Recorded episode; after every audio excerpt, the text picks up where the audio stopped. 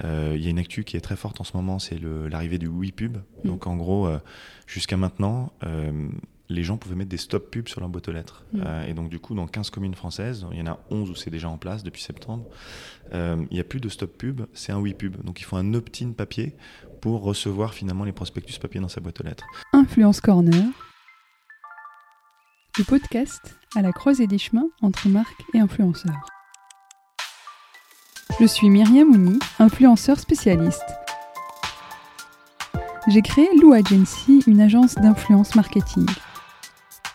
Dans ce podcast, j'interviewe des experts du marketing d'influence pour étendre et alimenter la réflexion autour du marketing d'influence. Je partage également mes conseils et mes astuces pour mettre en place une stratégie d'influence authentique et créative. Bonjour Raphaël. Bonjour. Merci beaucoup d'avoir accepté mon invitation de participer au podcast Influence Corner dans le cadre du One to One Digital Biarritz. On est dans un cadre magnifique et on est là aujourd'hui pour parler de la digitalisation du catalogue papier. Absolument. Vous êtes en plus cliente partner Meta France. Tout à fait. Si je ne dis pas de bêtises, voilà. Je vais vous laisser d'abord vous présenter et me dire par quoi vous êtes passé, quelles sont vos expériences et... nous dire tout simplement qui vous êtes. D'accord. Écoutez, alors je suis client partner chez Meta dans la verticale commerce. On accompagne la grande distribution en fait dans la manière d'utiliser nos plateformes pour communiquer aussi bien sur le haut de funnel marketing que le bas de funnel marketing. Et donc du coup ça fait presque 4 ans que j'y suis. Avant j'ai passé quelques années chez Bonial aussi, qui est un acteur expert sur la digitalisation du prospectus. Et avant j'ai un background de marketing, agence autour de du digital bien sûr. Ouais. Donc et ce sujet en particulier effectivement du catalogue, je le porte chez Facebook, enfin chez Meta en France. C'est un vrai enjeu pour les retailers aujourd'hui, qu'ils soient français ou d'ailleurs même ailleurs. Comment vous travaillez justement avec ces retailers pour passer du papier au digital ? Alors, c'est un enjeu qu'on essaie de couvrir depuis un moment déjà. Il y a une actu qui est très forte en ce moment, c'est l'arrivée du Oui Pub. Donc en gros, jusqu'à maintenant... les gens pouvaient mettre des stop pubs sur leur boîte aux lettres. Et donc du coup, dans 15 communes françaises, il y en a 11 où c'est déjà en place depuis septembre, il n'y a plus de stop pub, c'est un Oui Pub. Donc il faut un opt-in papier pour recevoir finalement les prospectus papier dans sa boîte aux lettres. Ce qui change complètement la donne finalement pour les distributeurs, puisque avant c'était un média de masse, aujourd'hui ça devient un média où il faut effectivement repérer les quelques boîtes aux lettres où le Oui Pub est en place. Donc il y a un enjeu très fort de digitalisation, puisque... Alors c'est dans le cadre de la loi climat et résilience que cette expérimentation a lieu, le Oui Pub. Et donc du coup, il y a un enjeu très fort qui est tout simplement de dire si je ne peux plus distribuer mon papier dans les boîtes aux lettres, ou alors que les volumes sont très limités, comment je vais faire pour communiquer alors qu'avant, je distribuais parfois 10 ou jusqu'à 20 millions de boîtes aux lettres sur une opération toutes les semaines. Donc nous, en fait, cet objectif-là, Meta, les plateformes Meta et Facebook, ce sont des médias de masse. Facebook, c'est 30 millions de personnes par jour, c'est 40 millions par mois, et c'est un média de découverte aussi. C'est un peu l'analogie avec le prospectus papier, c'est un peu pareil, c'est un média de découverte. On l'ouvre, on découvre des produits à l'intérieur, et puis finalement on se rend compte qu'il y a des choses qui sont sympas et qu'on va aller en magasin pour les acheter. Alors il y a des modes bien sûr de lecture qui sont très différents, hein. On a des consommateurs aussi qui les épluchent vraiment en détail, mais voilà, l'objectif c'est comment est-ce qu'on va transformer cette expérience jusqu'à maintenant qui était en papier sur le digital. Donc il y a des moyens qui existent déjà depuis longtemps et que les distributeurs ont bien sûr adopté depuis longtemps sur leur propre site internet, c'est la liseuse de catalogue, les gens qui viennent tout simplement, lorsque par exemple Adrexo et Mediapost qui distribuent les papiers dans les boîtes aux lettres ont arrêté pendant 2 mois lors du premier confinement cette distribution, les gens sont naturellement allés en fait sur les sites des distributeurs pour consulter les prospectus. Donc ils sont très attachés à ce média et puis finalement en fait ce prospectus même dans sa version PDF a un succès assez important auprès des Français. Donc Nous, notre manière d'agir, c'est tout simplement de dire on a une audience de masse, on a des gens qui viennent passer plusieurs minutes tous les jours sur nos plateformes, et donc on va insérer une publicité qui va promouvoir finalement ce catalogue et permettre en fait aux consommateurs de le retrouver, de le feuilleter comme ils le faisaient avec le format papier. Ouais. Et en termes d'audience justement, de ces personnes qui consultent le catalogue papier, on aurait tendance à croire que c'est des personnes plutôt âgées ou qui ont certaines habitudes de consommation.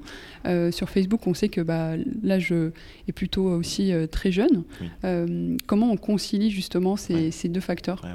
Alors, on a fait une étude avec Ipsos et on a interrogé en fait les Français pour savoir entre le catalogue PDF, on va dire un peu old school, et un catalogue peut-être plus interactif, dynamique, où on peut intégrer de la personnalisation, qu'est-ce qu'ils préfèrent ? Et sur l'ensemble des Français, on a quand même 54% des gens qui préfèrent le PDF. Mmh.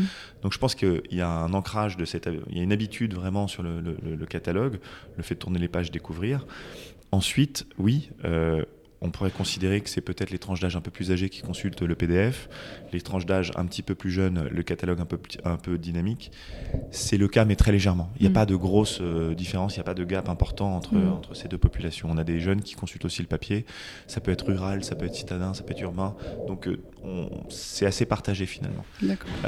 Mais effectivement, l'objectif de la donnée, de la data, du mobile, c'est aussi de pouvoir personnaliser demain un peu l'expérience et avoir, lorsque je découvre par exemple une pub d'un distributeur ou d'un supermarché où je fais mes courses, que je puisse avoir les offres qui me conviennent ou qui moi en tant qu'individu qui mange peut-être plus de poisson, plus de viande, voilà, que je sois peut-être tout de suite touché par les bonnes offres. Et donc là aussi, cette même étude qu'on a faite dit que plus de 60% des Français attendent la personnalisation. Donc avoir peut-être une information qui est plus juste et tout de suite pouvoir se concentrer sur les bons éléments. Ouais, ce qui est possible à travers le tracking. Absolument. Là où avec le catalogue papier, on ne sait pas forcément si la personne est venue grâce au catalogue. Exactement. Et après, bien sûr, l'objectif, c'est pas non plus de rentrer trop dans le détail. Je pense que le distributeur lui-même a ce rôle aussi de personnaliser l'expérience sur son propre site internet. C'est finalement le distributeur qui a la donnée sur les tickets, lorsque j'ai ma carte de fidélité chez Auchan, Leclerc, Carrefour, peu importe. Bah je m'attends effectivement, quand je suis sur le site de mon supermarché, qu'on me reconnaisse et effectivement qu'on me fasse les bonnes propositions. Je pense que sur une plateforme comme Meta ou enfin comme Facebook ou Instagram, je pense que nous, notre objectif, c'est la clé d'entrée, c'est de faciliter ce parcours qui va rediriger vers le site du distributeur, et puis essayer déjà d'intégrer un début de personnalisation, parce qu'on aura une accroche qui sera un peu plus catchy. On arrivera peut-être à concerner l'utilisateur plus rapidement que si on a une pub lambda, quoi. Ouais. Vous avez parlé d'Instagram et de Facebook. On sait aussi qu'aujourd'hui, WhatsApp, c'est aussi un levier de conversation. Est-ce que vous l'intégrez aussi dans cette démarche ? Oui, tout à fait. WhatsApp, alors,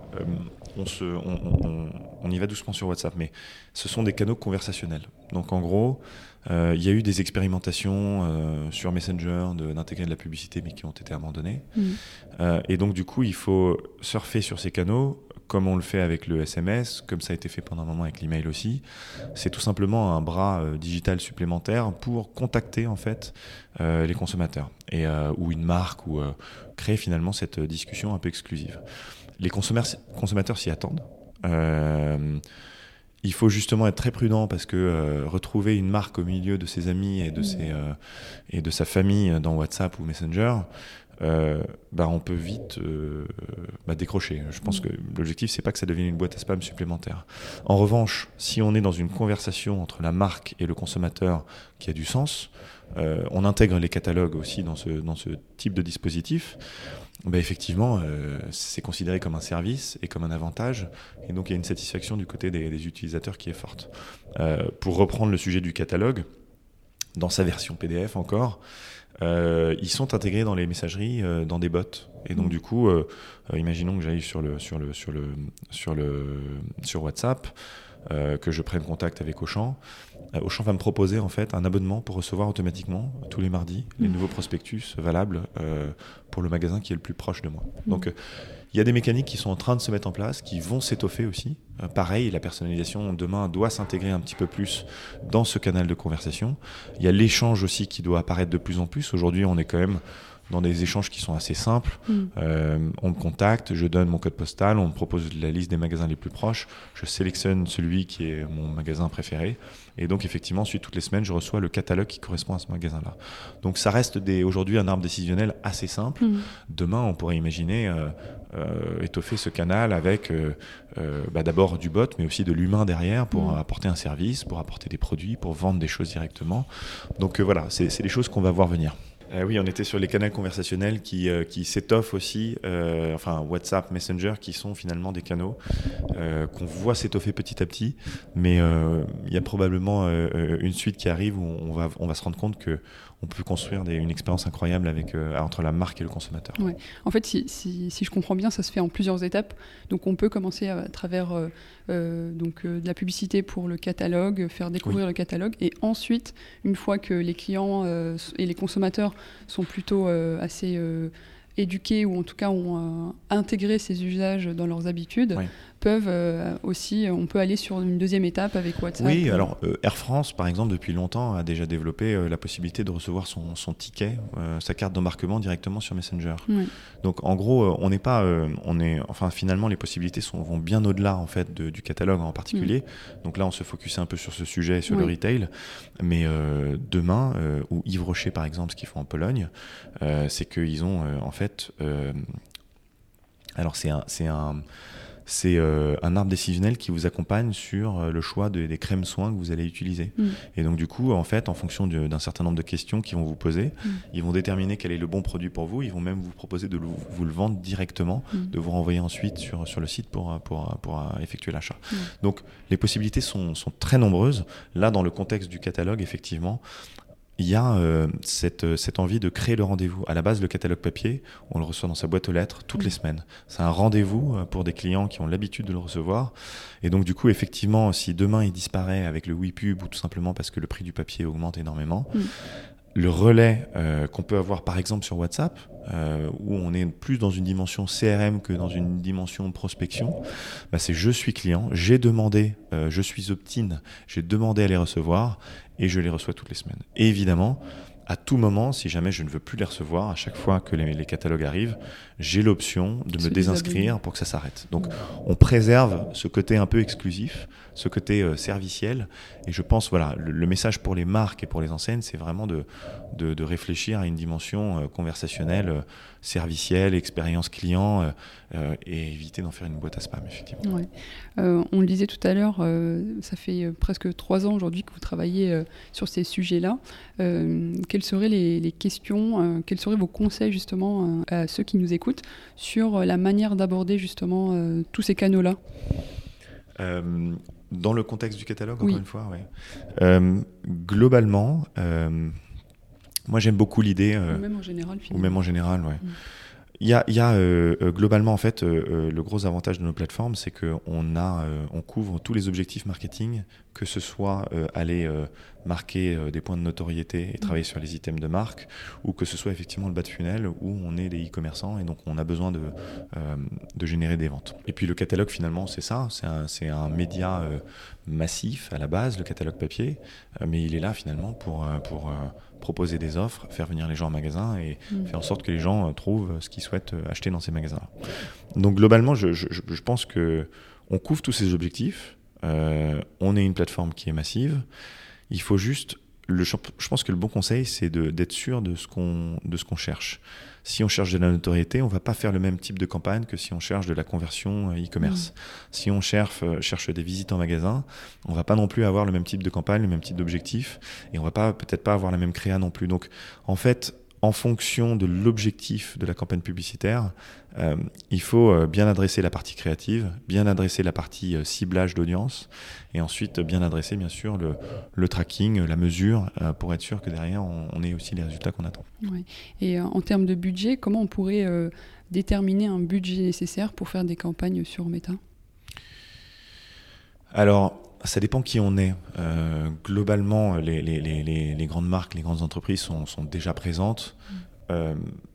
Si jamais demain on était une jeune marque qui a besoin d'arriver sur les réseaux sociaux pour se faire connaître, je pense qu'il faut démarrer quelque part. Il faut démarrer quelque part. Il faut voir un petit peu comment se comportent les campagnes, les KPIs de couverture, les KPIs de répétition, et petit à petit en fait se rendre compte si effectivement il y en a encore plus sous la pédale ou pas. On touche énormément de monde. Si on est sur un sujet de niche, effectivement on va essayer d'adresser des audiences fines. On peut créer des audiences personnalisées aussi si on a des fichiers CRM avec bien sûr des consommateurs qui ont consenti pour effectivement essayer d'avoir une communication très ciblée sur des niches.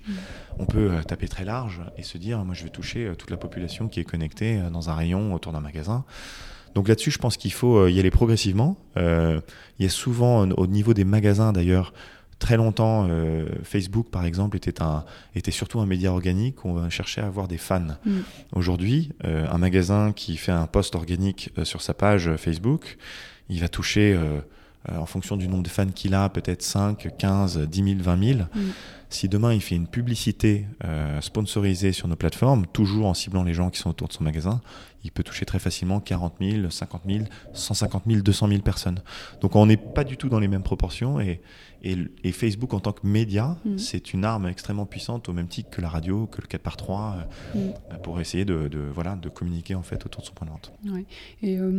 c'est vrai que quand on pense à Meta, on dit qu'il y a Instagram, Facebook, Instagram, et on va chercher des objectifs assez différents, mais on peut aussi lancer des campagnes à la fois sur Facebook et Instagram.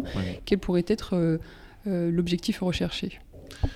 En tout cas, les différences entre les plateformes. Oui, tout à fait.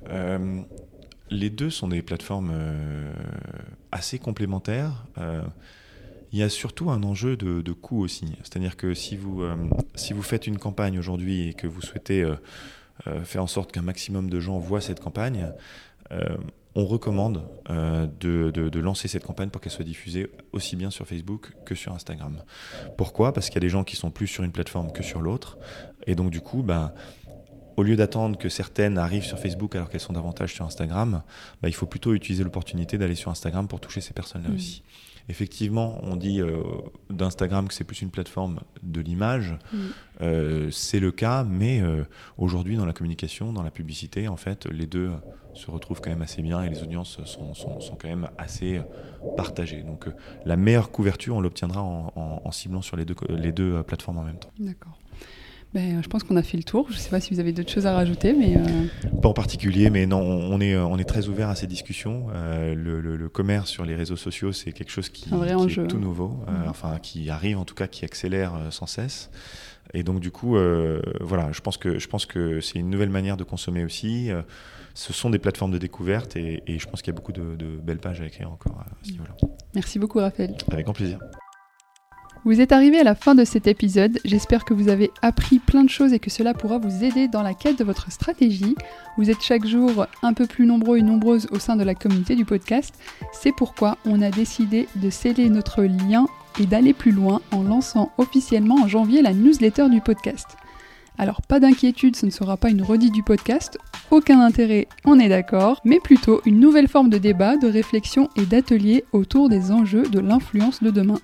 Alors, la barre est très haute, mais on veut vous surprendre à prendre part au sujet, car on estime que c'est ensemble qu'on pourra construire une influence plus éthique et plus responsable. Inscrivez-vous dès maintenant sur le lien en description d'épisode, et moi, je vous dis à la semaine prochaine !